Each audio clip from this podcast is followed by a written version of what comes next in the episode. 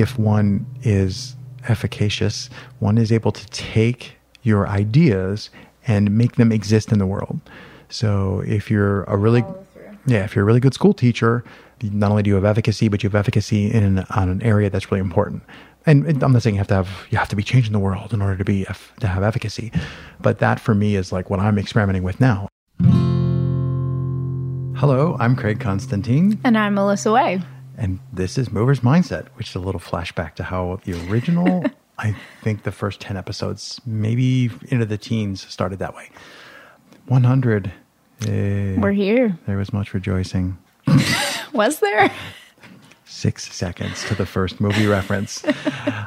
I think in podcasting circles, that's obviously what everybody asks is, well, what's, you know, do episode 100 as a giant retrospective of all the things you learned, like yawn, um, not that that's not interesting, but it's not interesting to people who normally listen to the podcast. So I, the point here today is going to be to talk about things that we're interested in, Melissa and I are interested in, but also things that we hope the people who haven't already pressed stop are interested in hearing about related to Movers Mindset, the project.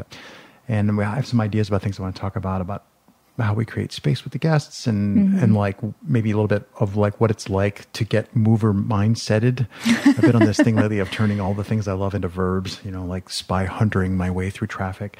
Um, so that's kind of the mm-hmm. I don't know the, the lack of roadmap for the episode. So my thoughts on 100 is, and on one hand, I feel like I'm cheating because there are a couple episodes that I put in like season three where it's just a few minutes of me talking about something. I'm like, well, does that count? I mean, it's you know episode 50, but I, I mean, could... there's also like all of the stuff that you've recorded that isn't technically for Movers Mindset. So that's true. We it's had a variable number. yes, there's stuff for Art of Retreat and other things that got recorded, um, and some other podcasts that I've been on so yeah, that's a giant tangent. But yeah, 100 is just an arbitrary milestone. I think the thing that I'm looking forward to is the leading zero. When, when I started, I like, okay, episode number one. And I'm like, I got to write the number in the title. Should I put a zero in front of it so that I can, like when I get to 10, because I'm, I'm going to make it to 10. I'm totally going to make it to 10. Pod fade, as it's known, is at seven. The average number of episodes in a podcast is seven people don't make it to eight on average. So I thought, I'm going to make it to 10. I'm totally going to be able to do 10. So I'll, I'll, I'll make it zero, one. And then when I go from nine to 10, it'll be this giant milestone. and then I thought, well, if you're going to put a zero on the front, you really should just go all in and put two zeros on the front. I'm not putting three zeros on the front. So I put two zeros on the front. So forever we were writing 001, 007, 009. And then it was like 010. I made it to episode 2 mm-hmm. Computer joke so it is nice to like I, it's going to be strange to see three digit numbers yeah it's gonna it's gonna be like when you uh, the new year and you're trying to put the correct numbers yeah. i'm gonna be like zero one zero zero wait oh, wait, wait. yeah where it's like you automatically put the zero in the front mm-hmm. i was going to tell a story about distinctly remembering when 1984 was a thing and the first time i had to write the year 1984 on on high school paperwork, and I was like, oh, "That's the year of the book." And yeah, there is so there's some, definitely something about the number. Mm-hmm. Like it's important that if you, unless you're going to set absolutely no goals and just like free for all your whole life, which there's something to be said for that. But if you're going to set goals, then you got to celebrate a little bit when you get to the goal. So in yeah. in that sense, yeah, 100 is a goal, and all right, I'll turn around and look back. Okay, that's a lot of really cool work I did back there. That's nice. What's next? That was one thing that I had in mind for this episode was I didn't I mean, if you really want to sit around and talk shop, you know, track me down. But I did want to record a three hour monster podcast of me talking about, no, I remember this and I remember that. I wanted to yeah. talk more about what do I want to see for season five. Theoretically, we're going to roll the yeah. season number at episode 101. Is that five? Yeah, number five. Roll the season at 101. And what do we want to do different mm-hmm. and the same? So that's something I wanted to talk about. Anything else jump to mind for you? Yeah, well, there's the what we're gonna do, what we're gonna change, what we think we're gonna change that may not. I never change things. What are you talking about? I never, never change never. Anything. Well, it's it's funny to think about minor retrospective, but all of the things that have changed from I came on in the 20s, so from 20 to 100, and I know how much has changed there. So I'm like, okay, for the next 100, we're like, okay, we feel like we have more of a direction here and like a plan here. And I'm like, yeah, it's all going to change anyway. Shut up. No, it's not going to change. We're totally going to do the next 400 episodes exactly the same. Um, no room for growth there, Craig. Well, on one hand, you know, uh, what's the thing about if you continue to try and sharpen a knife forever, eventually it gets dull again, and mm. eventually there's no knife left. And that's certainly true about if you think about what we're doing, the, the conversations right. as like a tool that we're trying to accomplish something. There is something to be said for you're staring at your navel too much. Like you've you know, like, okay, I've got the microphone figured out and I've gotten the recorder figured out and I can do the mix well enough. And it's like, yeah. that's no longer challenging. Rule of 80 20. Yeah. Or in my case, 99.9990002. so th- I do think that I need to stop messing with the mm-hmm. process. And what happens is I'll, I'll record something and then invariably i think of ways that it could have gone better right. I, you know i could have done this better i could have prepped the guest that way better or i could have made the, the space better like there's a million things i think of mm-hmm. so that is this constant drive to mm-hmm. fiddle with the process to fiddle with the gear and that's a giant rabbit hole that i i mean i well so then the question is after you know 100 episodes and trying a whole bunch of different things what do you think is the right way? Is there a right way to do things? yes, there's a right way to do things. And well, and how much is too much? Yeah. So the when I say there's a right way to do things, uh, let's just you know narrow it on on podcasting, on having recorded encounters with people. There are so many different ways that you can do that as a podcaster. And for what I have, first thing to decide was what was I trying to do. So mm-hmm. I had um, in, especially in the beginning when you're not sure, you're like, well, I'll just make it a structure. and I'm going to ask questions and it's basically an interview. It's like, well, when did you first decide to run for office? Mm-hmm. And when, how, when did you sponsor? You know, blah, blah, blah. And so I started doing that, and then that didn't quite fit. So there was a lot of thinking and experimenting that went into just deciding that I didn't want to do interviews. And, and there's a long, funny story about we spent a lot of time like working with the guests and Melissa emailing them, and then they'd show up with a preconceived, and I had to like steer them. And they were like, "Where? Why are the guests showing up with this?" And they were like, "Oh, right, the word interview has a ton of baggage with it." And if we were doing journalistic interviewing, then that would be something that we'd want them to show up prepared for that. But right. that's not I'm not trying to do journalistic. well, we're not. You're not trying to show up. All right, you need to have all your dates in order yes. and this this amount of preparation. So that's what led to the change to calling it conversations. And and if you're a mover's mindset, you know, maniac, you'll notice the description of the podcast and the introductions changed. Uh, it's a little over a year ago now, I think. And I started saying where I talk with movement enthusiast. I used to say where I interview movement enthusiasts. I changed it to I talk with movement enthusiasts to find out who they are, what they do, and why they do it. And to show you how nuts I am, I try to say why they do it differently in every episode. which I do that for a reason. It's to remind me of like why am I recording a conversation with someone? So in the sense that I'm trying to have an experience with the person with whom I am conversing there is a right way to do it or a there's definitely a wrong way to do it. so there's a lot that we do when we show up like in the physical space and sometimes we talk about the home field advantage. It almost invariably works better if I can go to the guest's space, especially if it's like their home or their office or a place mm-hmm. where they literally have home field advantage, like with their coffee and their pet and their spouse or whatever, then it's not that they, not so much that they relax, but it's that they feel like if things started to go somewhere they didn't like, they'd be in control to say mm-hmm. no or mulligan or whatever. And there's a certain amount of vulnerability that you need to have upfront to invite someone into your own space. And I think we've seen that changes the way that they approach the interview as well. Well, not interview, conversation. as yeah. I immediately mess that up. We have trouble, yeah, because the word is so stapled into most people if you ask them to come up with a name for what I'm doing, they'd probably use the word interview first. I think it's just because the word is more common when thinking about an artifact. Yes. Like if you go to a sculpture museum, there's going to be sculptures. You, you're not going to be thinking like marble carvings. Like the word that Right. fits with the thing you're thinking of is interview. Mm-hmm. Except there are other kinds of things that happen between people who are communicating and being recorded. And, and so I think that's why I'm I stuck on the word. I say it, but I really mean Mm-hmm. Yeah, so fighting against that Yeah.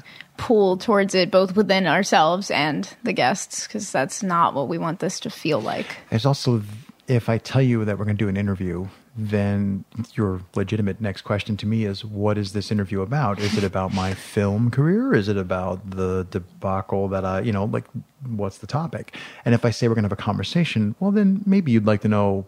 But I find people are way more open to, oh yeah, conversation is the thing. Mm-hmm. I'm down for that. Let's have a, a conversation. And they feel it's going to be, or they know that would be an organic thing. Yeah, I think that's one of the things that you've worked really hard, at least I've seen behind the scenes, you've worked really hard to kind of cultivate. And I've seen the way your approach to coming into that space has changed and just what you do to prepare for that because we've always talked to guests about, oh, we're not like, there's not an agenda. You can bring Yeah. what you want to. So, you want to talk about and kind of explain how you approach So- each interview and guest? it suddenly occurred to me maybe we should explain who you are people i'm like i think most people would know that but actually maybe we should unpack that quick. So who are you and what why are you here?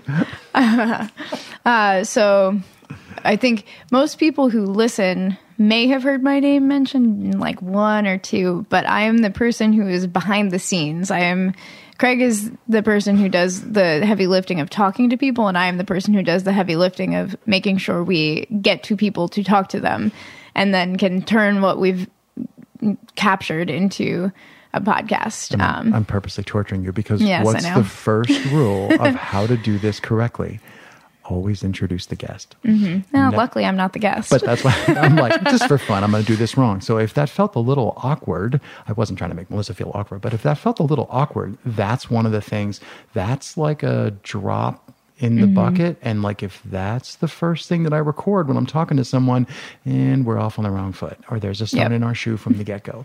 So we, in the very beginning, I used to introduce the guests on the spot. Like I would talk, and then they actually get a little embarrassed because, of course, I'm I'm going to say, "Well, you're the fastest person in the world in the mountain." I'm going to have all these awesome things to say, and then people get a little like, "Uh, "I don't know if that's who I really am." Um, so now we do the introductions, we record them in post so that they don't have to listen to them. Um, we do work with them to write them, but anyway, so Melissa is officially the guest advocate. Her job is to make sure that I, I don't do something stupid, that we remember to mail people and talk to them and, um, you know, get me and the guest and us all in the same room at the same time, at the same place.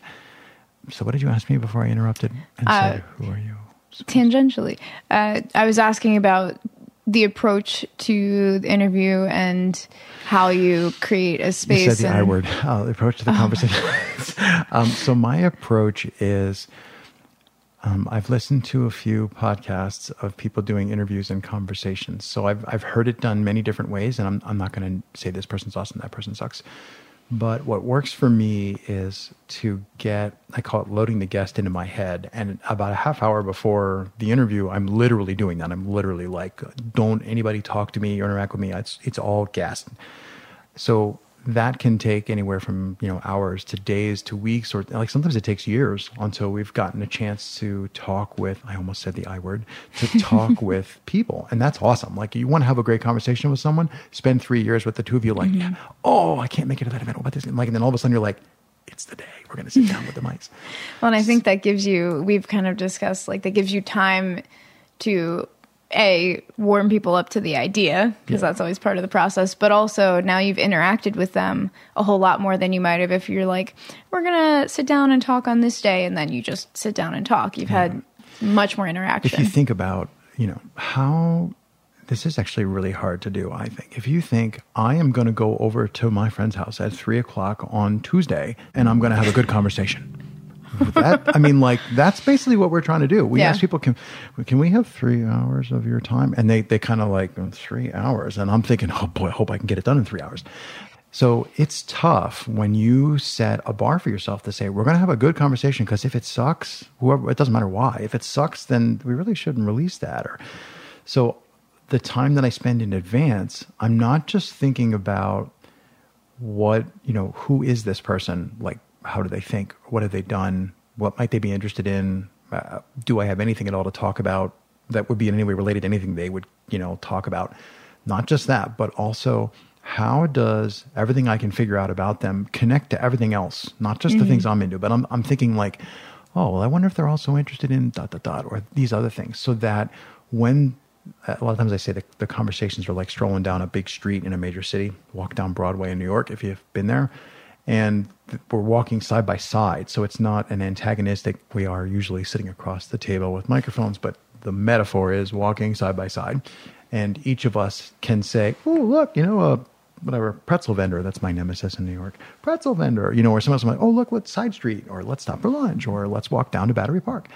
And those are opportunities for us to follow threads. So, one thing you can do is show up and be excellent at empathy and compassion and emotional intelligence, but not bring anything to the conversation. So, I can walk down the street and be the most awesome listener.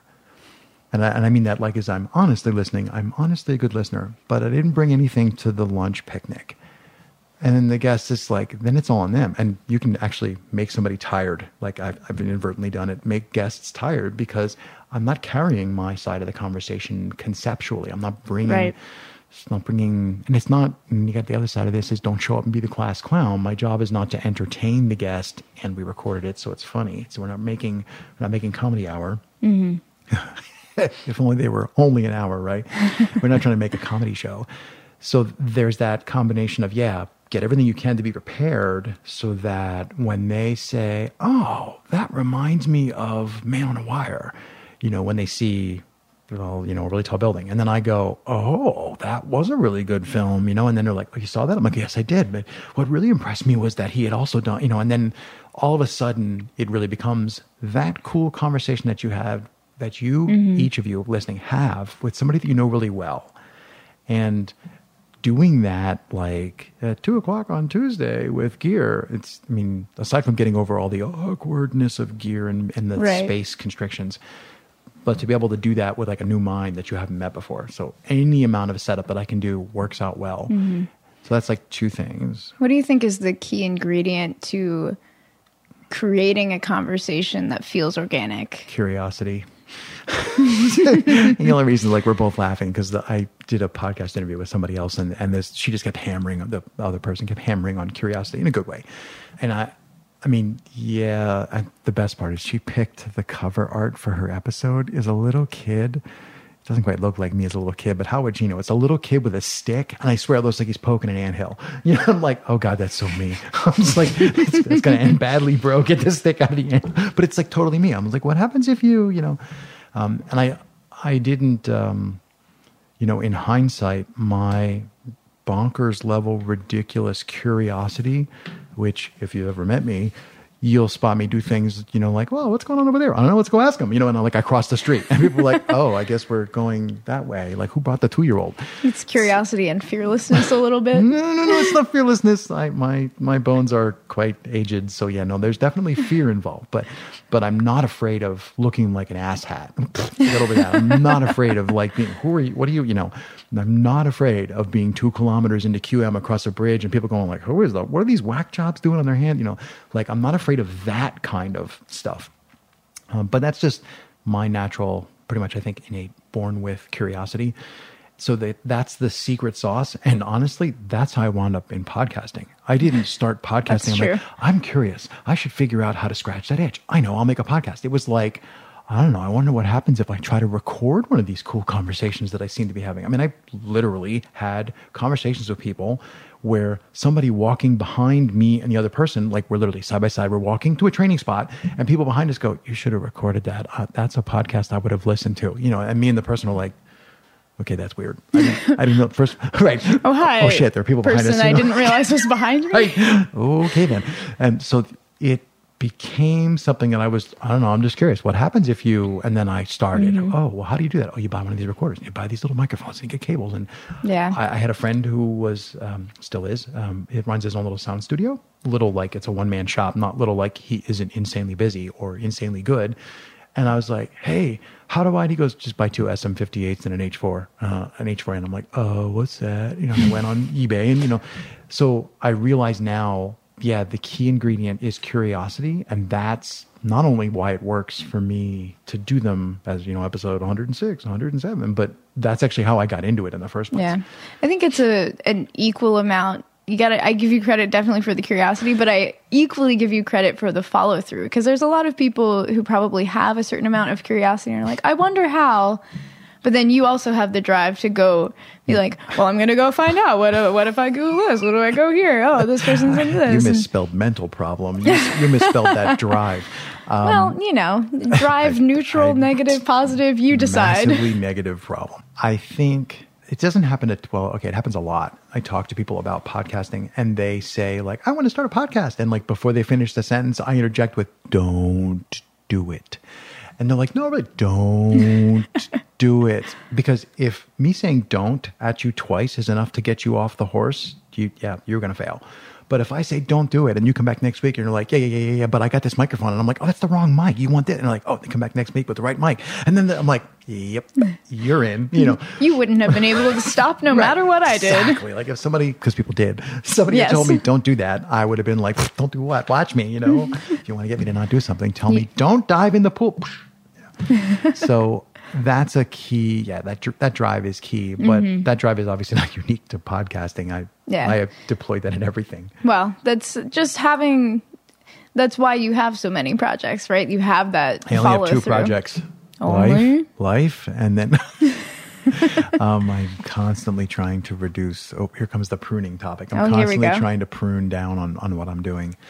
So you want to go into that a little bit then? So what you could go into your The, there's so at uh, we're at my house at Craig's house. I have a photo frame which has I don't know, it's like 700 photos in there. They change every half an hour, and the one that just came up, what she's alluding to is rock climbing. The one that just came up is a thing called Deer Ridge Buttress in Colorado in Rocky Mountain National Park, which I tried to climb with a friend of mine, and we bailed and walked off and went away. And that's actually, I think, a photo of it from the one side. Mm-hmm. Reminding me to go back and climb it. I'm sorry, I derailed our train of thought by saying that I only have two projects. Well, yes, we're talking about pruning and the idea of selectively cutting things out. So the question is how do you decide what to keep, what goes, and make that process intentional? And I guess we could talk about what happens if you don't. and maybe chaos, what disorder, projects stress, meltdown, depression. I wind up laying on the floor in a puddle. Oh, there's too many things. Pruning. Uh, okay, well, and even just like what we mean by okay. So mm, uh, first of all, I love how you're like turning this into question and answer, so I don't have to do all the work. The I would say there are two different ways that I try to keep my dysfunction under control. And one is to decide is this thing, like whatever it is, like podcasting, is this a hell yes? Which I always like, you know, will, to me, that's a Will Smith, hell yeah, you know, or no. Like, just, which is it? Um, and I have a little meme of like, I think it's a yak with like his ears back from some Disney cartoon. And he's just like, no. because that's an important thing. I, I, um, I was going to say that people who tell you that you should say yes to everything, like the whole yes and, I laugh. I, I'm just like, you people are so cute. Um, because you will eventually discover that that is not, absolutely unequivocally, that is not a recipe for success. That is a recipe for insanity and failure. But the asterisk is some people say yes to nothing. right. So they have to learn, like, okay, if your problem is, and this boggles my mind, but if your problem is that you never seem to really start anything, you're always too afraid to take that leap, then okay, you need to go do the yes and improv life lesson. Go do that. I do not have that problem. No, do not have that problem. My mom literally tells stories of like you know when the cops would collar me and the other neighbor kid and then the other kid's parents would be like we don't know what happened. The kid's always so well behaved. Mom would be like craig happened. It's like craig is great until you mix him with other people and then everything goes bad. Like everybody always got in trouble as soon as craig showed up. So i have no problems like tackling new projects taking on ideas challenges go go go yes yes yes. For me I had an. I, I usually have a touch phrase for every year. I had a, an entire year, might have been, no, it doesn't matter what year it was, that whole year where my touch phrase was no, N O with a period behind it. I had a giant, like hand drawn poster over my desk. And it was, I just literally practiced saying no to everything. Somebody post a comment and I would have an answer and I'd hit reply and I'd start typing and I'd see the word no and I'd delete my answer. I would just, all I did all year was say no to everything I possibly could. And in that year, I only did like 50 new things. Like it was, my mm-hmm. problem is I'm like, oh, yes, okay. So I, now I can see why some people need to practice saying yes because I need to practice saying no. So that in that sense, that's one part of the pruning is me going, do I really want to do this project dot dot dot that's going to take up all this time? Hmm, I probably I really do want to do it, but I probably should say no, thank you. Or a lot of times it doesn't happen often, but people try to hand me things like, "Hey, could you?" because they know I can do it, and I had to learn to say I prefer not to, or I don't have time to give that appropriate. You know, Right. I had to learn how to say no in addition to like learning to say no. Um, so that's one whole part of the pruning. Um, Well, and there's the the kind of question there a little bit of how you decide what to say no to because it's the idea of saying no allows you to create space for the things Yeah. you want to do. So then how do you decide this well, is the a first thing you got to decide is that you don't like the way things are.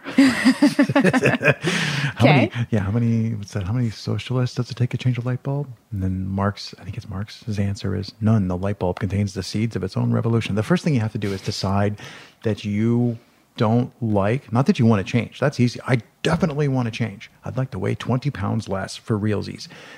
Okay, that's nice. What you know, so you have to decide, in my opinion, that you're uncomfortable. I don't like who I am, and then this is really close to the chasm of like the bad internal negative voice. Right. I don't know about everybody else in the world, but I'm told that other people have the same voice in their head that I do.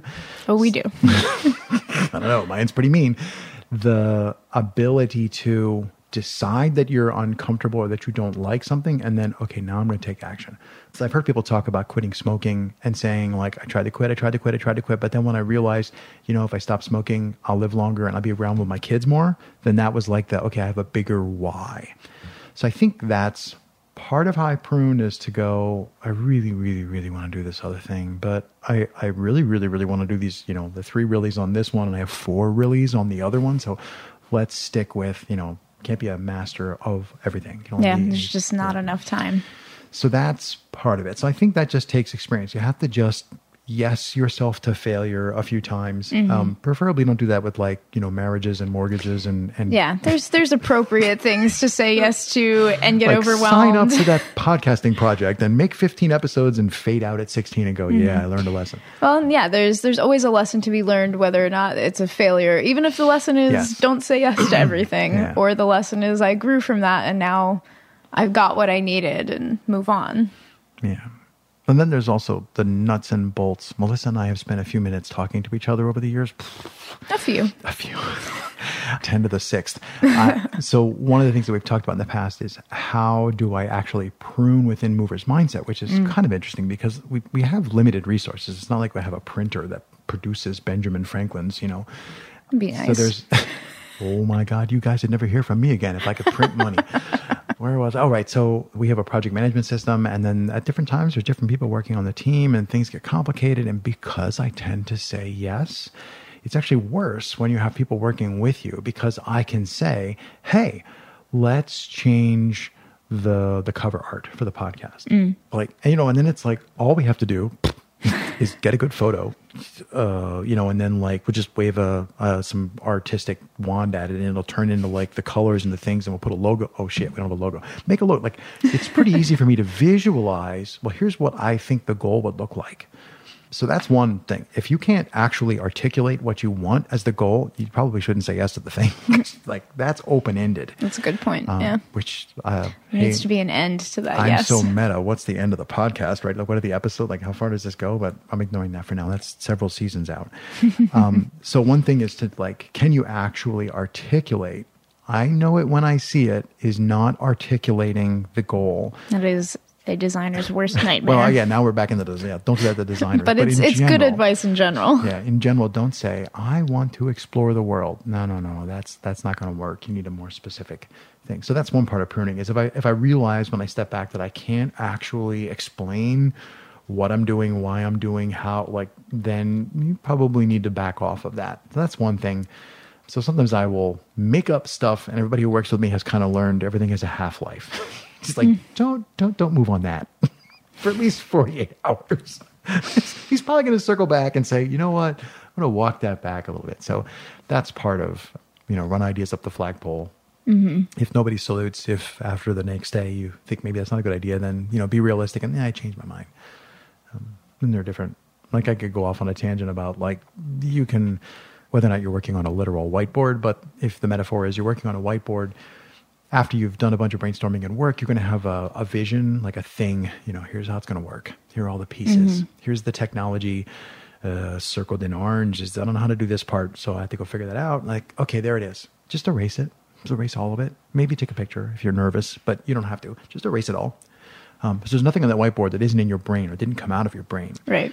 And if you can't think of it again, it wasn't that great. Like I personally uh, like ideas are yeah, I'm solidly meh on ideas. I, I mean, people say I got an awesome idea. I'm like, no, you don't.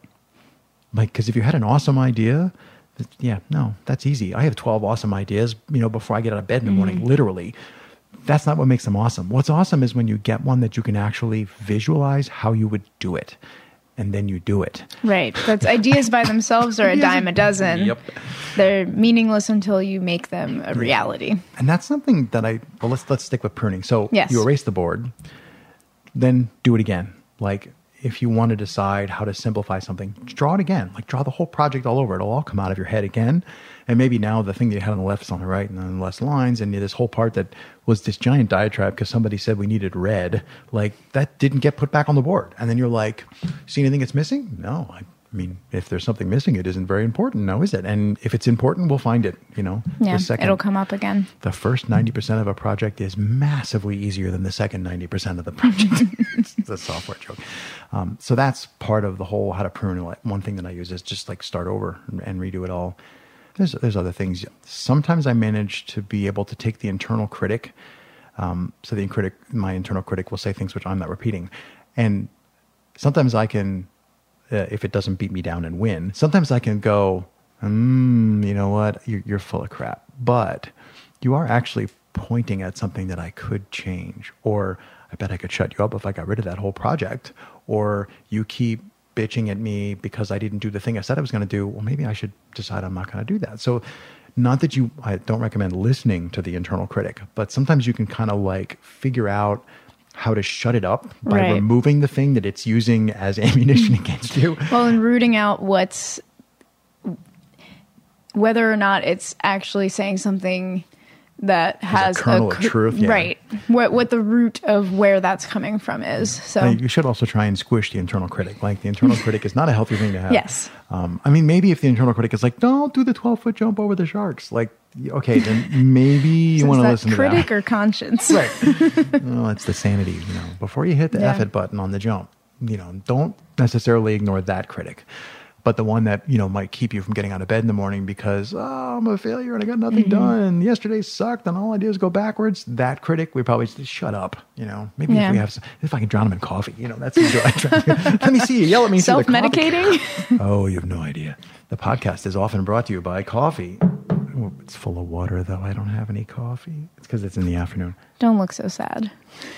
So that's uh, pruning is super important. Um, if anybody thinks that I that there aren't twelve things that I think suck or that I failed at, pff, you're deluding yourself.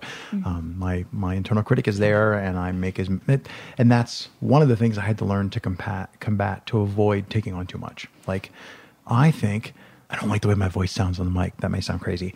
I'm not a big fan of it. I think okay, it sounds a little vocal fry, or, and and like I can oh I should do diaphragm exercise. I'm like no, I'm not an opera singer. I do not need to. Great song. Is that mm. by Cake? I'm an opera. I think it's opera singer by Cake. Great song. Sorry, my We'll link it in the show notes.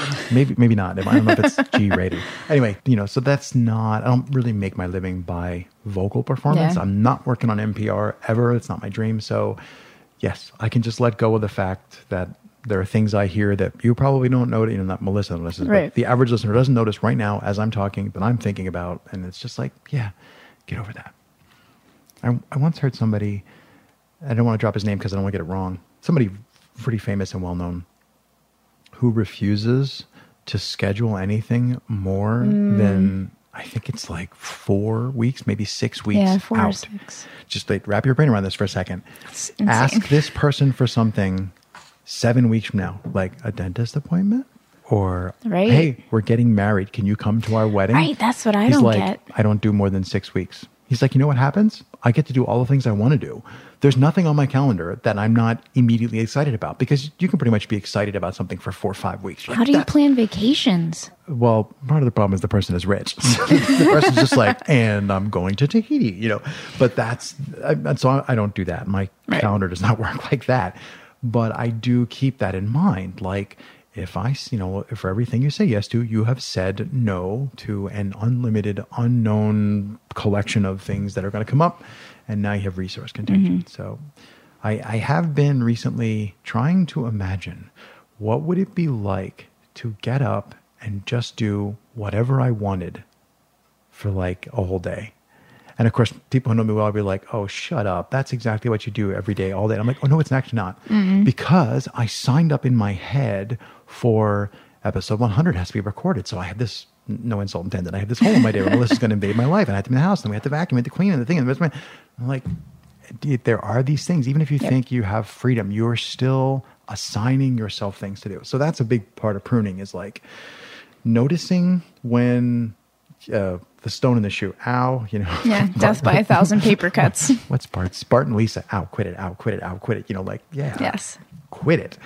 Um, so that's another part of the pruning is to Mm-hmm. pay attention to stuff that annoys you. Like, I keep thinking about doing X. Just go do it. You know. Yeah. All of these different kind of ideas around how you think about pruning are all based on reflective practices. I just want to take Well, a moment gee, to, that. To point that out. that. Yeah. Uh, here but no. I, I do want to specifically highlight that because that is, if you go back and listen to episode, You're the one who knows all the I numbers. know. This is a running gag. I don't know. It's because it's not a guest. It's I know it is it is uh, I want to say 70 maybe. It's in the 70s about the three words for the project, Hmm. which are I don't know what are they. Oh, Discovery. Ref, you're supposed to know. Discovery, reflection, and efficacy. I actually have them on in case of a cheat. Yeah, yeah, we, we have the wristband. Yeah, there are movers mindset wristbands, by the way. You, you have to find me to get. We have to actually. If you find me, I'll give you the one off my wrist because I keep a spare one in my bag. um, anyway, yeah, discovery, reflection, and efficacy. Uh, without diving into it, yeah, go read about that. Um, it's on the forum. It's on my personal blog. Um, my personal website wound up, uh, which is just Constantine, my last name, Constantine.name, N A M E it my personal blog wound up being like a vehicle for the reflection part of it. So it's mm-hmm. like I have an idea, and then I sort of started forcing myself a, a decade ago, forcing myself to like, okay, put that out. Like I have an idea. Remember, I was saying ideas are worthless, mm-hmm. right? Okay, get the idea out of your head and type it up. Ooh, that this shit's real when you hit the publish button, even though nobody's looking. People are looking now, but in the beginning, nobody's looking. So that was part of it was like putting ideas out there, and then the blog posts get longer. Some of them get weirder. I've, I've, it gives me the opportunity to have fun too. Sometimes I write crazy, you know, stream of consciousness experiments and writing. Right. Um, sometimes I do it. It's in the middle of running through a sequence of posts talking about learning to be self-reflective. So yeah, that I think it's important that everybody, um, if you haven't already realized this, it's important that you soon rather than later figure out that you need to um, spend time discovering and you know, like I mean that go explore your world, um, the you know the world within reach and the world physically, the whole thing, um, but explore so that you can get some discovery in.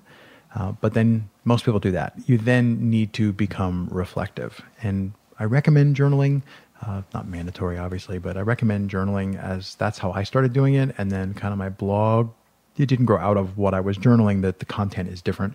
Um, but it is that same idea of like taking what's in your head and, you know, writing it in a journal or take it in your Yeah. head and put it on a website. Well, the act of taking it out of your head and Yeah. putting it somewhere, whether or not that will be read by you or anyone else, but the physical act. Yeah. So that's kind of like my journey of discovery and reflection. And uh, of course, my personal physical journey fits in there with that discovery and reflection. In fact, I went on the physical journey. And then as the physical journey started to be relatively successful, from my definition of successful. then I looked back and went, wait, how did that work? Oh, look, discovery followed by some reflection, followed by efficacy, which is the idea of um, if one is efficacious, one is able to take your ideas and make them exist in the world. So if you're a The really follow through. yeah, if you're a really good school teacher, not only do you have efficacy, but you have efficacy in an, on an area that's really important. And, I'm not saying you have to have you have to be changing the world in order to be to have efficacy, but that for me is like what I'm experimenting with now. And you might notice that I go to great lengths to create these podcasts to share with people. And one thing people ask, and maybe we do this, maybe we not, is why do we make the podcast? Why do I? What do I get out of mm-hmm. it? What do I hope the world gets out of it? So, ta-da! This is part of me practicing efficacy. But holy philosophical. Hello, anybody there? anybody still listening? Yeah. Um, Here comes Well, the internal I critic. see- Who would listen to this shit? Sorry. Stop that. Shut that internal critic up. Um, I, I, I kind of am torn now. I'm going to do a Craigism. I'm torn between two pathways that I see. I love watching. I always feel like Hannibal Lecter. like, oh yes, Clarice, yes, go ahead, ask me a question. You know, you just passed me a staple for crying out loud. You're not supposed to pass things to me. Go ahead. Well, so I kind of see there's talking about the reflection of all of the pruning and how you're thinking through that, going in the direction of, okay, let's talk a little bit about the guiding stars that help with the decisions for that kind of thing. Larger scale than, you know, the like, ow, paper cut, ow, paper cut. but so having a guide other than just, you know, noticing. We're kind of going the route of, yeah, why why do we do this and what's the goal and what's the future. You pick. I was going to say, I acknowledge your statement. You choose. you haven't been to hell. The guests literally say to you, "Was there a question in there? Is to ask me?" I'm Shit, no, it's supposed to be a conversation. Okay, being mindful of the time. How about?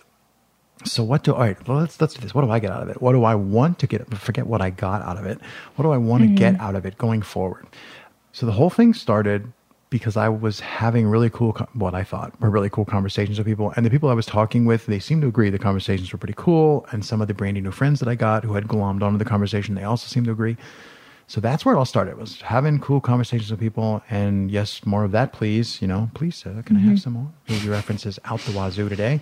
And I thought, all right, well, why don't I try and capture that? So in one sense, the podcast has become like a crutch or a cheating way to have cool conversations. So And access. yeah, like there are people that I have talked to now, and not that they would like not talk to somebody who said, "Hey, let's have a conversation," but it would be a little hard. You'd have Yeah, to like it's it's easier to be official to ask someone to carve out three hours of their day to like, just talk to just, you. You know, grab somebody that you train with that you like consider like a little bit of a mentor or an Mm. example. You know, they're a human being. They put their shoes on one at a time, probably, and and you're like. I want to go have a cool conversation with that person. Just walk up and say, "Hey, I want to have a cool conversation with you."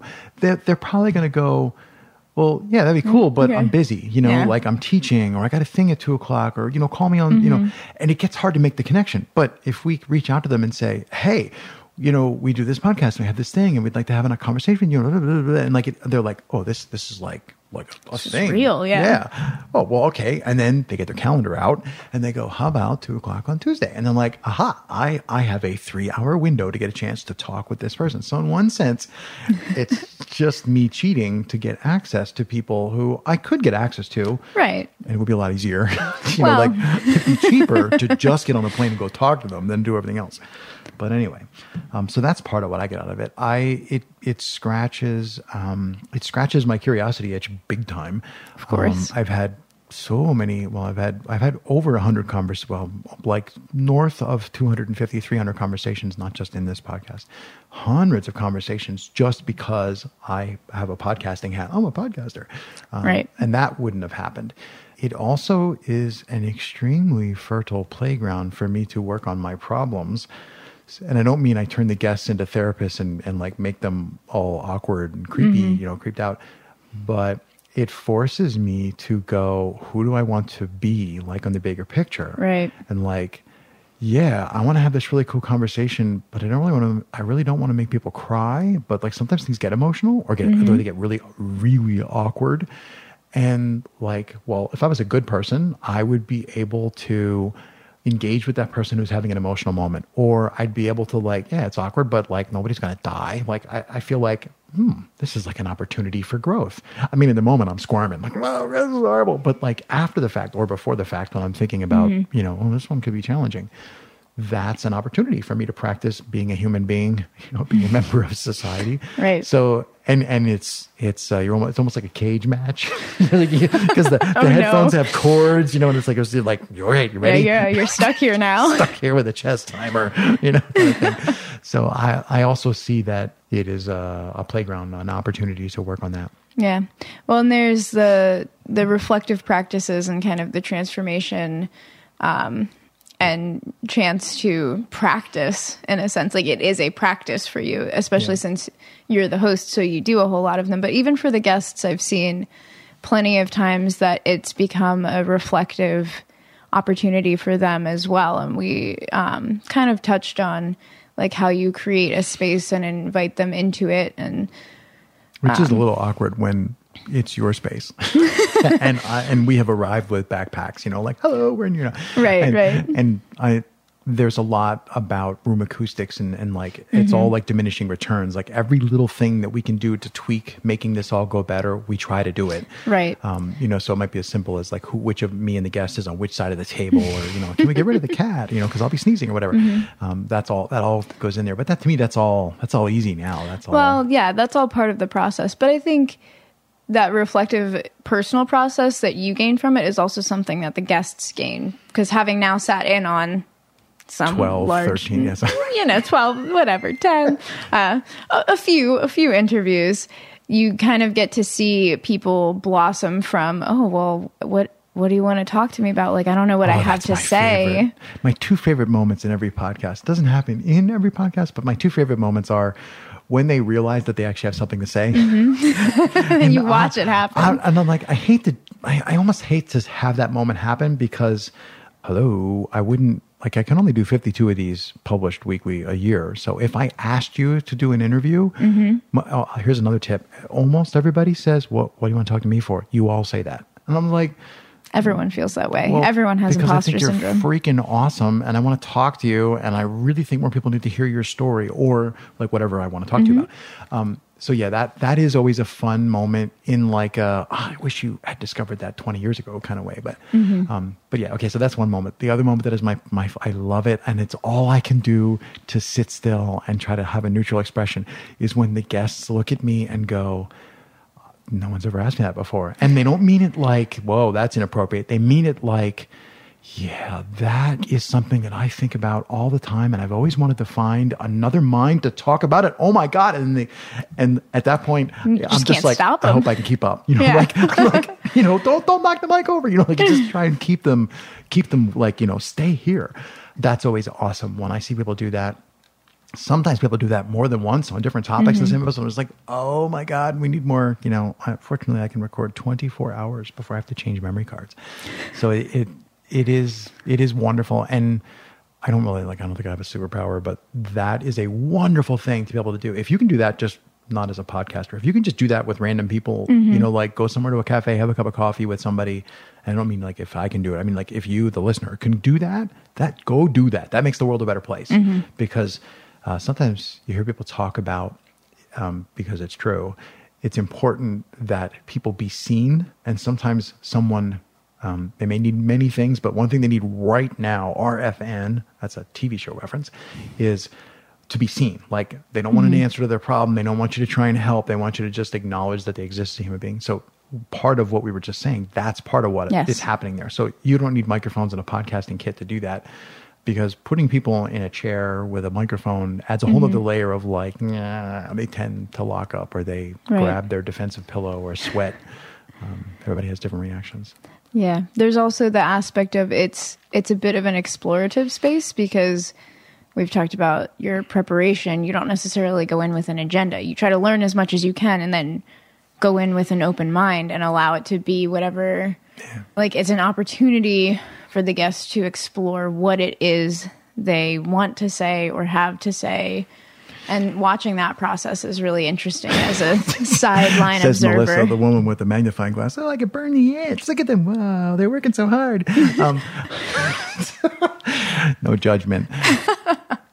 what you were just saying reminds me of something we've talked about. You and I have talked about previously. It's hard for me to remember. Like, have I ever said that on the microphone, or has that just been in a train somewhere? Yeah. Um, the idea of oh, did I just lose the thought? Too much. See, we, we've also had conversations about I have too much setup. Just say it. I think I set it up so much I forgot what I was going to say. Oh, I remembered. The idea that my ability to prepare for the conversation and have a good conversation may not be this. No, I don't have the idea. I'm sorry. but, I, but I don't. The the the perfect. Oh you wait. Okay, I promise. I have it this time. Round three. Remember when I mentioned early on? Imagine you have scheduled going to your friend's house to have a cool conversation. That seems kind of weird, Right. So the person, I think I lost the idea again. The person that I need to be to have a great conversation, yes, I have it. That person is not the same person I need to be to be a good host for the people listening. Hmm. So the people listening need certain things. You know, Right. they may need context, they may need Yes. whatever. And that is not what two people having a conversation, uh, that's not what that's about. Right. So s- there are many, basically every moment of every podcast that I'm recording, I'm torn between usually, like literally, I have to choose right now the thing that I think is right for the people who are listening. Like, what should I say? What should I ask? Should I interrupt them? Should I reel them in? Should I let them keep talking? Should I get like all that? And what's the thing that's right for the conversation that I'm having with the guest? I'm laughing because sometimes I talk too much. That is, and I don't that that I didn't know that in the beginning. That may have Right. taken like a hundred episodes to figure that out. And that's something that I'm looking forward to being aware of going forward. So that's one thing that I would like. I would like to continue to create. I think sometimes I am better. I, I have done a better job of creating the good conversation and less of a job at serving the imaginary people. I imagine there's people like all of you listening. You're you're behind soundproof glass. So if I look over my shoulder, you can be making gestures like "ask him about the duck," you know, like. but you can interact. Um, so I think I could do a better job of serving the people who are listening without totally wrecking the conversation. Right. Well, and that's the difficult balance to find because in, in, in some cases it's, oh, well, you know, how much setup do I give this question for the guest who's never heard this question before? But I ask this question every episode, so Yeah, my right. listeners have heard the setup Oh a he's hundred times now. right? Yeah. They can uh, quote it along with you. So that's We- there's a bunch of fun stuff that people don't normally hear. Oh, we've pretty, I've pretty much got like a shtick that we say to the guests beforehand, Mm-hmm. and I've learned just how I unpack the three words question before we start recording, and that's another. I guess that's two point one favorite. Second, third thing I love about the podcast is I, I warn them up front, and I'm going to ask you at the end the three words to describe your practice. and every And, time. and I say to them, I'm going to ask you for three words, and you're going to forget. You're going to have forgotten that I warned you. And they almost every time I go, and of course, the following question, and they get the little look of like, you know, they go, ah, and I go, uh, you know, and then there's that's a lot of what's going on in the pause. I've talked about, and there's there is actually, in case you're in case you just went, wait, tell me more about the three words question. There's a whole episode about that where I talk about um, where exactly it comes from and and why I ask it. So I'm not going to go into that here. Everybody just went, thank you. we'll link it in the show That's notes. a whole episode about that. And and there's a one of the things I don't know if I've ever mentioned is having that on the end. Um, if you've ever have a cool conversation is easy. The conversation goes until it ends. Like somebody has to go to the bathroom, you know, your mom Right. coming to pick you up, whatever. The- there's an ending. But when you're recording a podcast and it can be between 45 minutes, an hour and a half, or two hours, I'm like, whoa, we got lots of tape. How do you stop? Like, how Where do you stop? Where do we stop? Yeah. Um, so that question, I still have to decide, but it's at least when I decide, it's like a turn signal. Just like turn signal comes on and we're done, kind of thing. So that is another advantage to having a fixed ending point. Um, so cool. What else? We are about fifty some minutes in. Kind of be nice if we could stick to like an hour and a half. What do you want to do in the last half an hour? well, we haven't gone too too much into. What do you want out of the podcast in season five? Ooh, way to turn my own question back me. Um, I don't know much, but I know a couple of tricks. what I want out of the podcast is well, that's a question we've discussed off mic a whole lot. That's been kind of a And I'll on- also point ongoing out, discussion. Okay, if you're going to bring off, if you're going to bring up off mic, and you have not yet answered that question, Way to pin me down, Craig. you did it, not me. I, I just asked.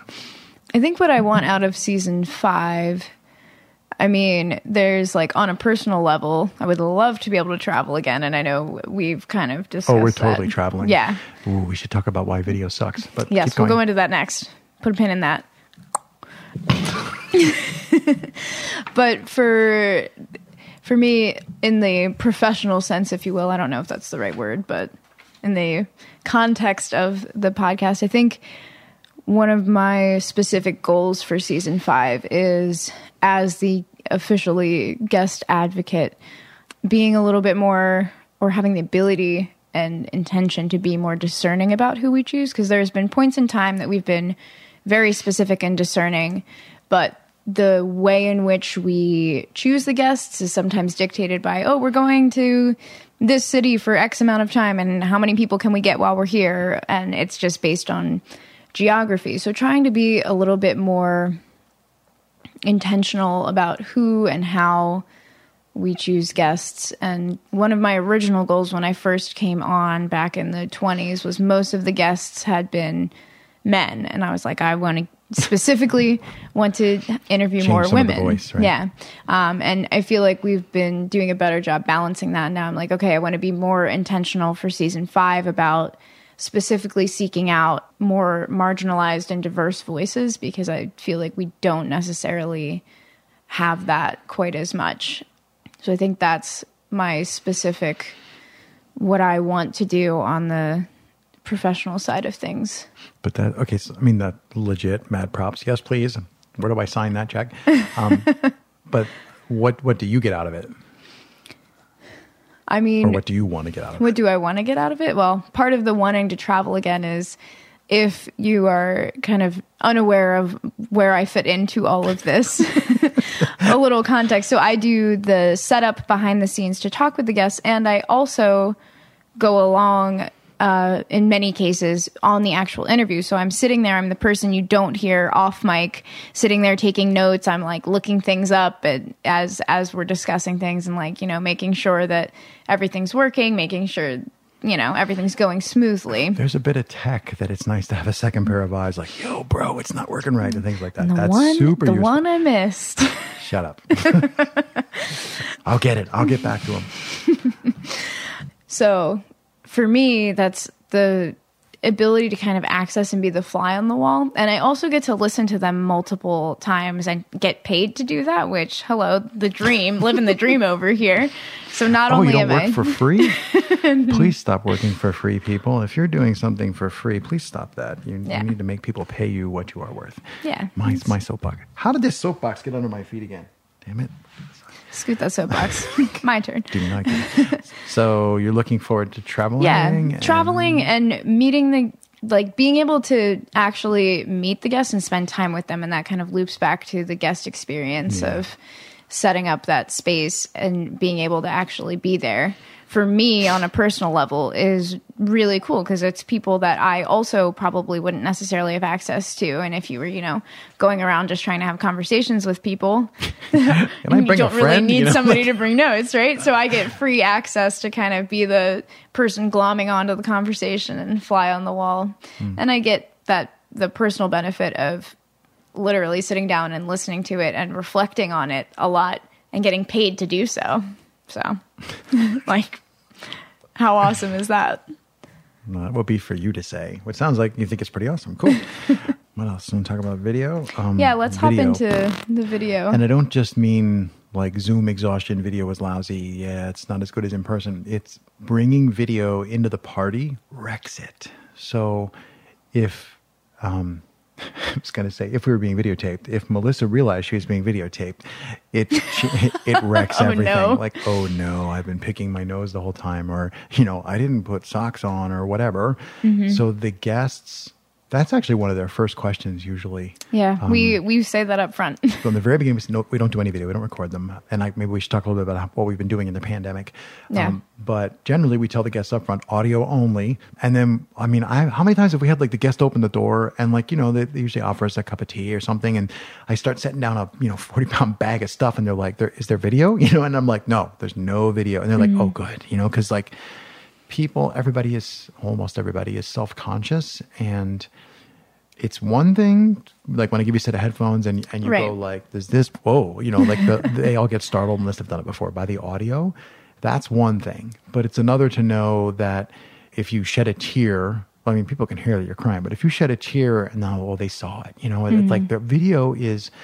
It's not actually as I, I, in my opinion, it's not as personal as audio is, but it suddenly changes the kind of conversation I'm able to create. So remember, I said Right. I'm supposed to be here both as a conversation partner and as the person, you know, the interviewer, the Right, person driving the, conversation, the guide, the person serving the 150 or thousands of people, in some cases, people who are listening. We bring a video camera to this. Oh, it gets even harder. Um, Mm-hmm. So we tried. We actually, there is one single podcast that was videoed in person. I'm not going to say who. The, obviously, the guest knows who it is, and the video is not even worth. It's like no, I'm not gonna no.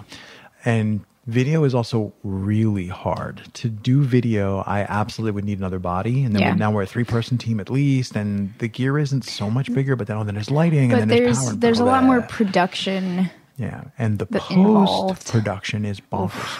Serving it, you know, like running a video server and stuff, Vimeo or whatever, is easy. But now you got post production, editing, and all that stuff. So Right. I love that we can capture the conversation, Mm-hmm. and I can do it with what fits in a carry-on bag. Yeah. I also think it's the level of vulnerability changes because I mean, as someone on mic right now, I'm not thinking about what I look like. I could look like a complete idiot and it wouldn't matter. I could be waving my arms around and I I mean I am. But that's one less thing I need to think about. So all of my brain is now on not sounding like an idiot and making sure I, you know, know what I'm saying and you It's decide actually- whether it's working, but It's actually pretty surprising how good people are at sounding natural and comfortable.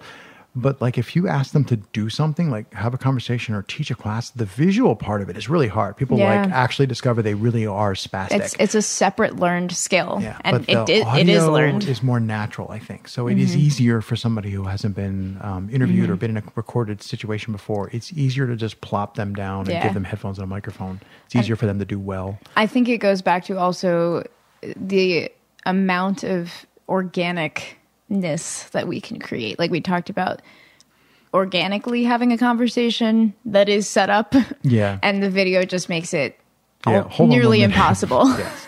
There's there's also something to be said for like we're using mic stands here for this recording, and I use them with the guests just because if you if you touch the mic, like. What episode had the beatboxing in it? 78? Yes, That's the beginning of this season. Well, that's because it's the beginning of the season. It has actual beatboxing in it. Go listen to 78. Um, but we're using mic stands because giving somebody who hasn't learned to use a microphone, now we're back into the, oh no, you can do this wrong and you can make my, my job a nightmare afterwards. Um, so we do need to give them mic stands. Right. And, I admit I was surprised as well the first time, whenever that was, that I got recorded. Like, it really does improve your posture, which is like the unconscious Mm, yeah. and how it sounds like there's there's a lot of reasons that mic stands are better. Yeah. So cool. Yeah. So we we, started recording um, in uh, well, what year is it? Twenty one. In the beginning of twenty twenty, um, we had a bunch of episodes that were recorded. Yes. So our plan was like, all right, let's just see what's going to happen with COVID nineteen and how travel and everything's going to play out. So we had the luxury, like Movers Mindset had the luxury of just be like, okay, we're going to just wait. Yeah. So that's what we did for most of the year. But while we're waiting, remember the discussion about Craig can always like learn to say no. So I said, hey, I feel bored. Let's start. So we started recording video conversations, and and I had already been doing a zillion Zoom calls for podcasting uh, courses, people learning the podcast, and I was like, started, all right. So uh, then I actually was doing them cold. Like I would know the person's name and I would actually put it on a post it note so that I could remember who I was talking to. but I would literally do them completely cold and just to like practice. And so the more recent episodes in this season, in season four, have been the audio pulled out of the video conversations. The video conversations are awesome. They're, they're on, you can go on the forum. Uh, we should talk about that too. You can go on the forum and watch the video conversations. But I think that they're different. And I don't just mean different like I didn't do a great job or different like I didn't ask them the three words question or they're limited to 45 minutes artificially because I was setting a, you know, a constraint.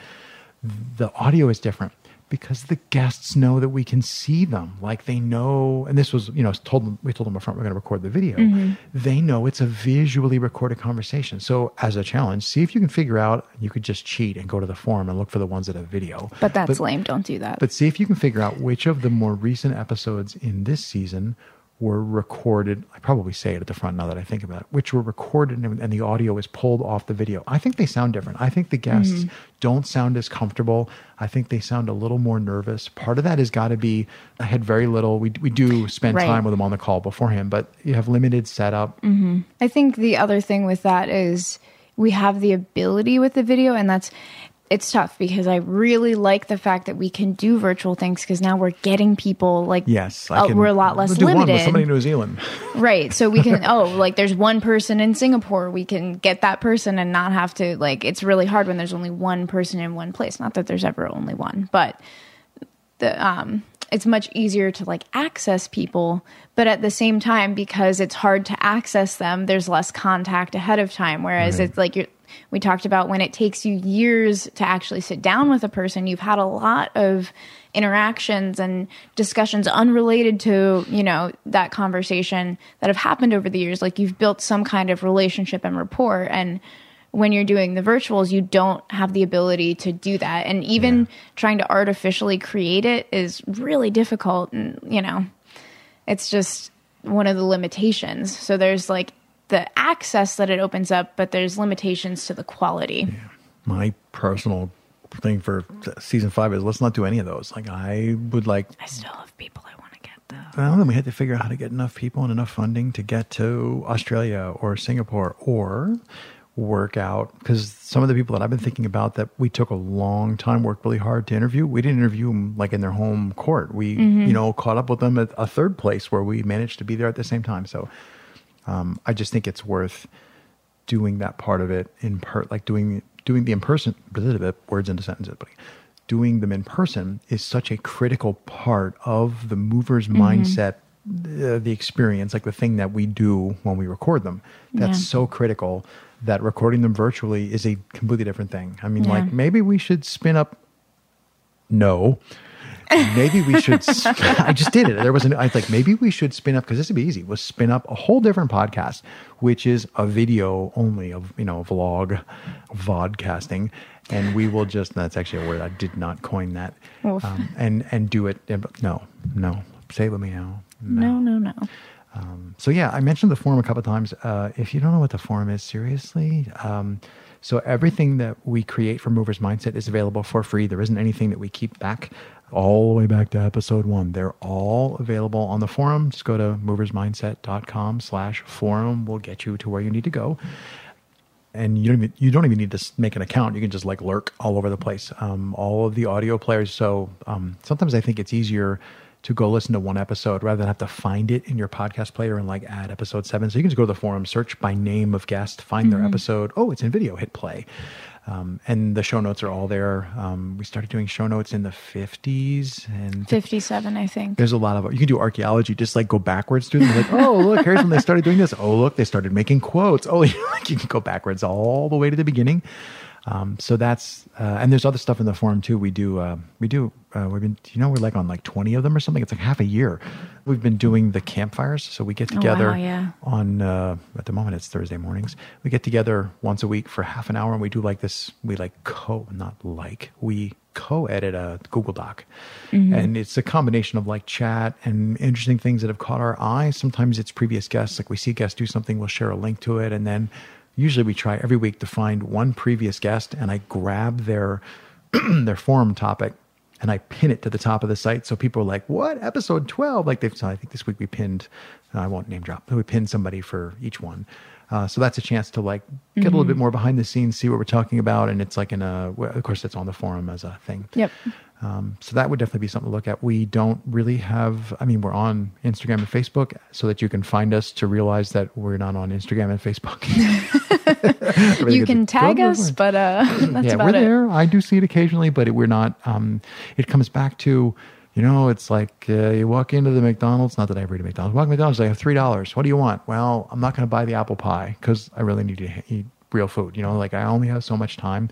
I only have so many resources. So I have a lot of conversations with myself and other people. Like, what do we want to create? And like, I would rather fly to San Diego there's like six people in San Diego are like, yeah, come on out, bro. We got interviews to do. I'm like, okay, so all I need is plane tickets, and I'd rather do that Right. um, than you know have spent six months making Instagram videos or whatever. Mm-hmm.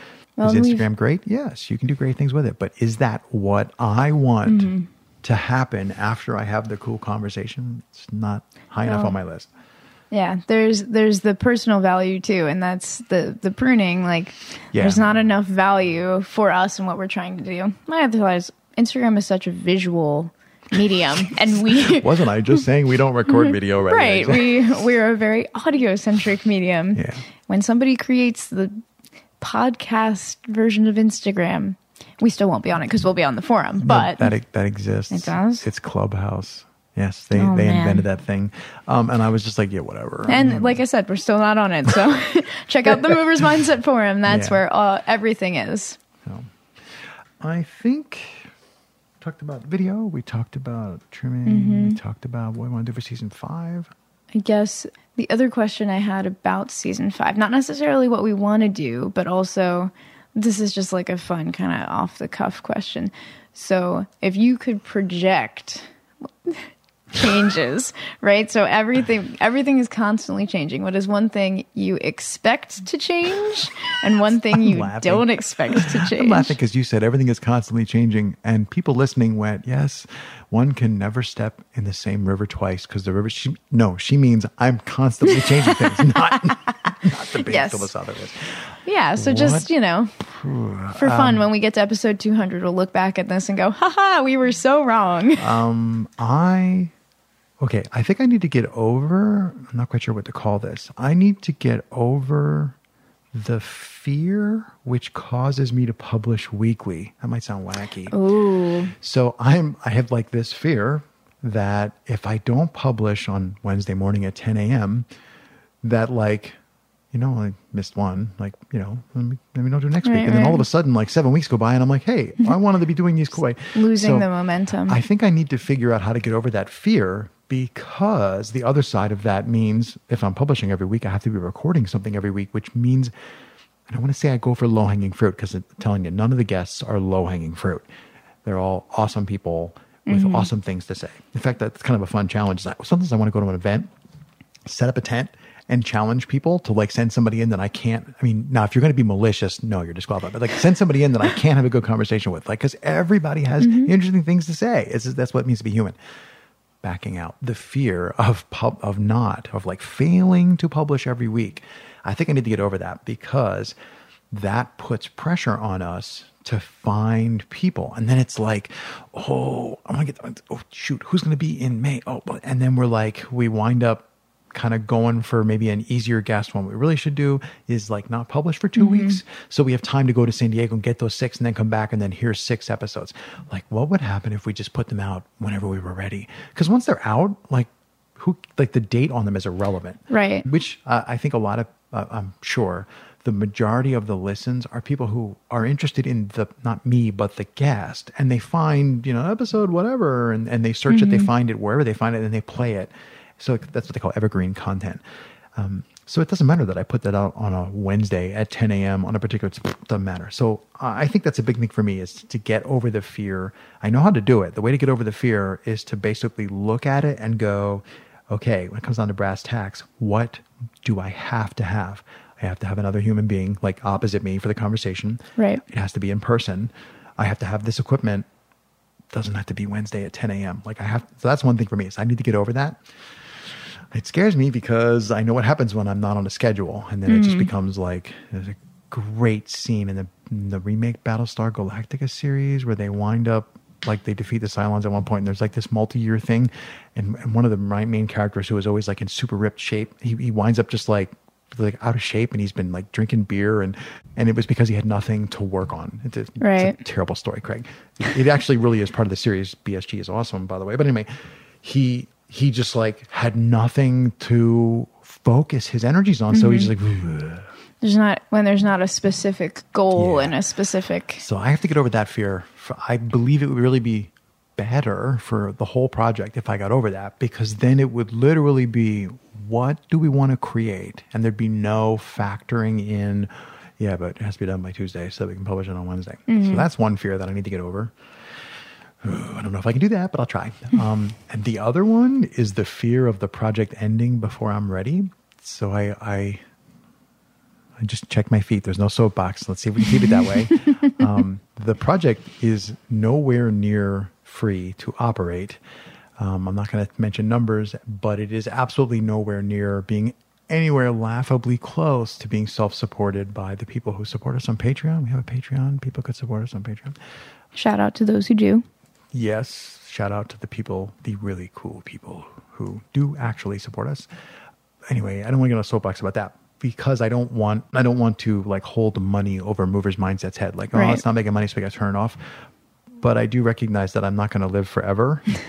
and like, you know, we just had a good example of not being able to travel for a year so far. Like, I'm still, I mm-hmm. mean, now we can kind of travel and, you know, vaccines and okay, but learned a really good lesson about travel. I mean, I already was already thankful for travel, but we all got a big reminder about that. Yeah. So I'm really cognizant of like this is a privilege to be able to do this, to have the resources, to have people who can spend time doing it. Um, so that's the other thing is I need to like I need to like sit with that. Like there will like what if there's no episode 101? Ooh, like throws off. to be completely honest, we haven't yet recorded 101. So there isn't, at this instant, there is not True. yet a 101. So, True. like, at some point, it has to end. Uh, so, those are probably the two big things for like Craig's personal growth is get over the fear of that publishing and, and like start to sit with what would the end look like? Yeah. How about you? Big goals for season five. I mean, we kind of talked about that a little bit. Like, what do you want to see for it? But Yeah. what's scary about see like, what should you, what should you or we do for season five that scares the expletive out of you? Well, I I guess the idea of only in-person interviews stresses me out. not because and it's not like COVID scared necessarily. It's just it's so much harder as, and unfathomably like I cannot vacation for all of express. 2020. Now get back to work.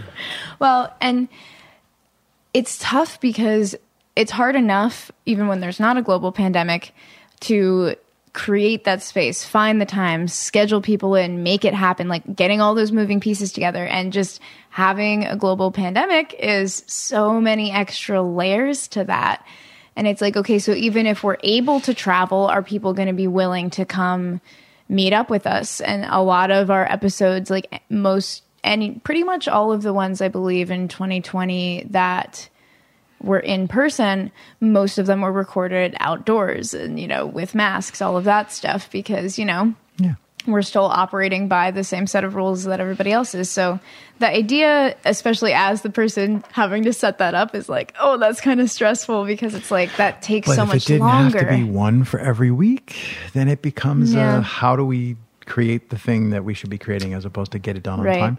Um, that also lets us kind of have more time, like with the guests, as we've talked about, like having and that experience and value. how excited will the guests be to have a great conversation after all after being locked down. So I'm also like, oh, this is going to be good. Yeah. Um, you know, the people who are really into parkour who listen, you know, you haven't been to your favorite parkour event because they didn't even have it last year. We may not this year, depending on what time of year. how cool is it going to be the next time you get to go to Beast Coast or the next time you get to go to every for every move? Like, Right. there's something to be said for absence makes the heart grow fonder. You know, It's so true. you're you you're don't appreciate, you know, wait. well, even if you did appreciate it, I pretty much think I appreciate it, but now I'm like, this is gonna be awesome. You know, like so.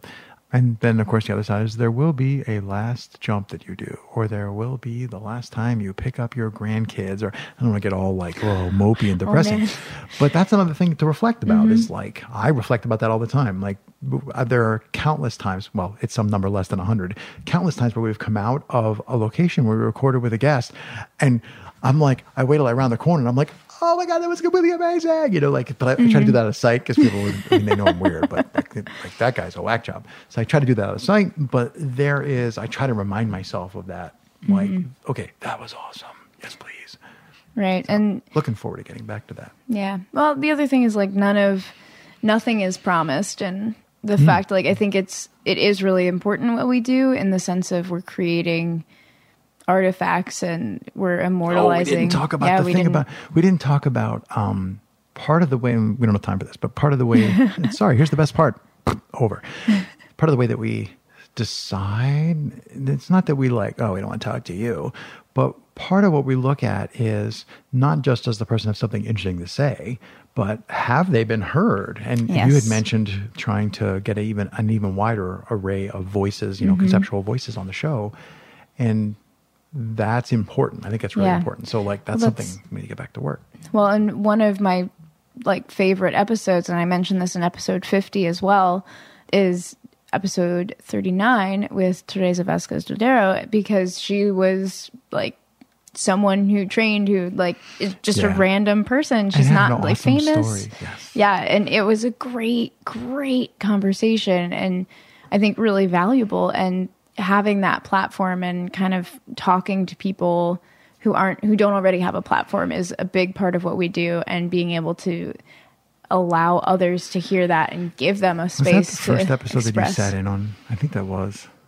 We got up. That may have been. we got up at the. Mm-hmm. place where we were crashing, where we were parked our flooring, and then trugged, you know, trudged through the cold, and then yeah. Because Yeah. I'm just thinking, like, well, I mean, that was a great conversation, but you you may also be colored by the fact that that was the first time we've ever seen how it works, and I don't That's mean true. like I'm awesome. I mean, it's it's kind of amazing when you see how quickly two people like Teresa and I, how quickly you can just have a conversation Mm-hmm. if both people are are open hearted about it and honest and interested and curious and Yeah, I was- authentic. I've often thought, no. I've often thought that we should try to figure out how to do like an intern thing where we like bring. Now, I'm not going to bring the intern with me, but wherever I'm going, we could totally find a local community member, either somebody who wants to be in radio or a college student or a parkour student or something. And like, you know, we scoop them up first, Right. show up with three people instead of two. It wouldn't wreck everything. And bring somebody along for them. It's like, oh, yeah, no, I don't need another project. Okay. Um, as much as we could ramble for days, we had a conversation, you and I, before we started. How do we stop? How do we stop Mm-hmm. we don't this- have the three recording? words for this one. So we're not going to do three words. Uh, we both have said, I don't know if you'd ever be able to find Melissa's three words. That was a written thing from like 2015. It might not be accessible anymore. Oh, I'm actually the, the way way back machine would definitely have it. I Oh, think that's, that's true. internet.org. You could look it up. Anyway, um, my three words are well known, I hope. So I thought what we would try and stop on would be to ask you, the listener. We spent a lot of time today talking about what Craig wants for season five and what Melissa wants for season five. And I'm going to say, what do you want for season five? But I want you to be specific. I want you to be like, you need to go interview this person. See, because I don't know everybody and Melissa doesn't know mm-hmm. everybody, and you know somebody and I want somebody that you know what they have to say so that you're like, oh, this person, this voice, this story, this whatever, this needs to be heard by more people. Like us, I need to know where that person is. So there's probably three or four people listening. So if one or two of you would send me a suggestion, that'd be awesome. Um, the easy way to do it is just go to the forum and post it as a topic, or you can email team at moversmindset.com. Either of those would be great. And don't just if you just say go interview John Smith, I'd be like no, but tell me like you need to talk to this person because and ex, and like basically convince me why I have to interview them. Um, This is an elevator pitch. yeah, I have well or well you you can write a wall of text, um, have microphones will travel kind of thing. So I think that's a good place now. We'll leave it out there as like Yeah. a hey, it's open. Uh, if you're listening to this episode and we're on episode 499, the offer stands. That's the best way that we find people to talk to is Yes. we ask the guests who, not who do you think we should talk to, but who do you want to hear go through the experience that you just went through. Um, and that is like infinitely awesome. So that would be my ask for the audience to be like, tell me who you want to hear so I know who to go talk to. Cool beans. Yeah. Um, 100. Yeah. I, I, on one hand, it's a giant letdown. I feel like, I feel like there should have been cake or something. I but you know, I need cake. Oh, I need a you should hole in the head. something. I brought some over. I do not need cake. That goes against my other project. All right. I think we'll just leave it at that and Yeah. say thanks for a shit ton of effort, Melissa, over season four, season three, season two. Yeah. Um, yeah. Thanks, everybody. yeah. Bye. Thanks.